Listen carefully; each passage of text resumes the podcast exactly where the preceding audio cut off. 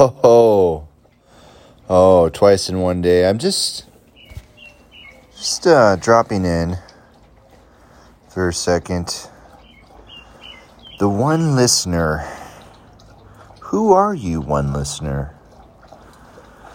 It's interesting because I feel that you're somebody I probably know on some level, be it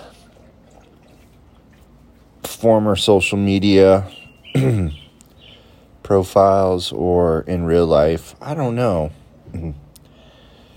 It's um, maybe a mix of both, but it's um, it's, it's interesting to me that you uh, you listen um, the way you do. That's it's very cool. I'm just saying it's very cool. So.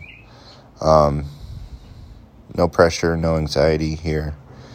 I just think it's cool. I have uh, one listener who constantly tunes in to check on what I have to say, and it's not um, it's not special. I mean, it is. It's cool. Every fan is special, but um, a fan is still a fan. You know, I, I finally have stepped into uh, being an outlier and what I mean by that is that I am doing what I need to and will do what I'm supposed to. Because I don't want to talk about it specifically, but the point is is that um,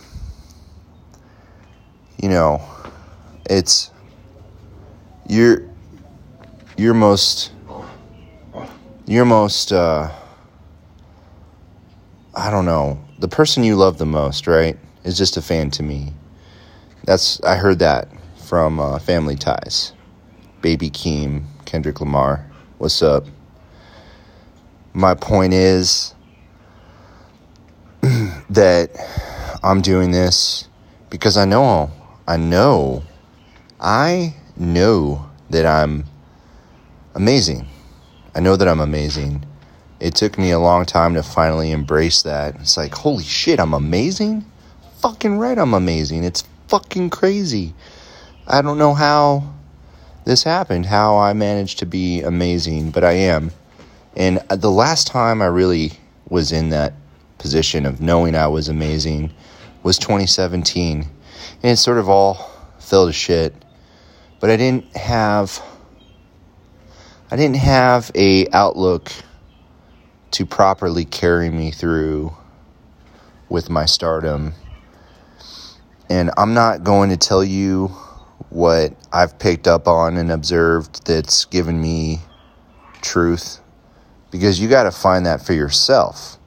You know, I'm here to encourage you to find the truth I've found for myself, but it's different for everybody. So, keep that in mind.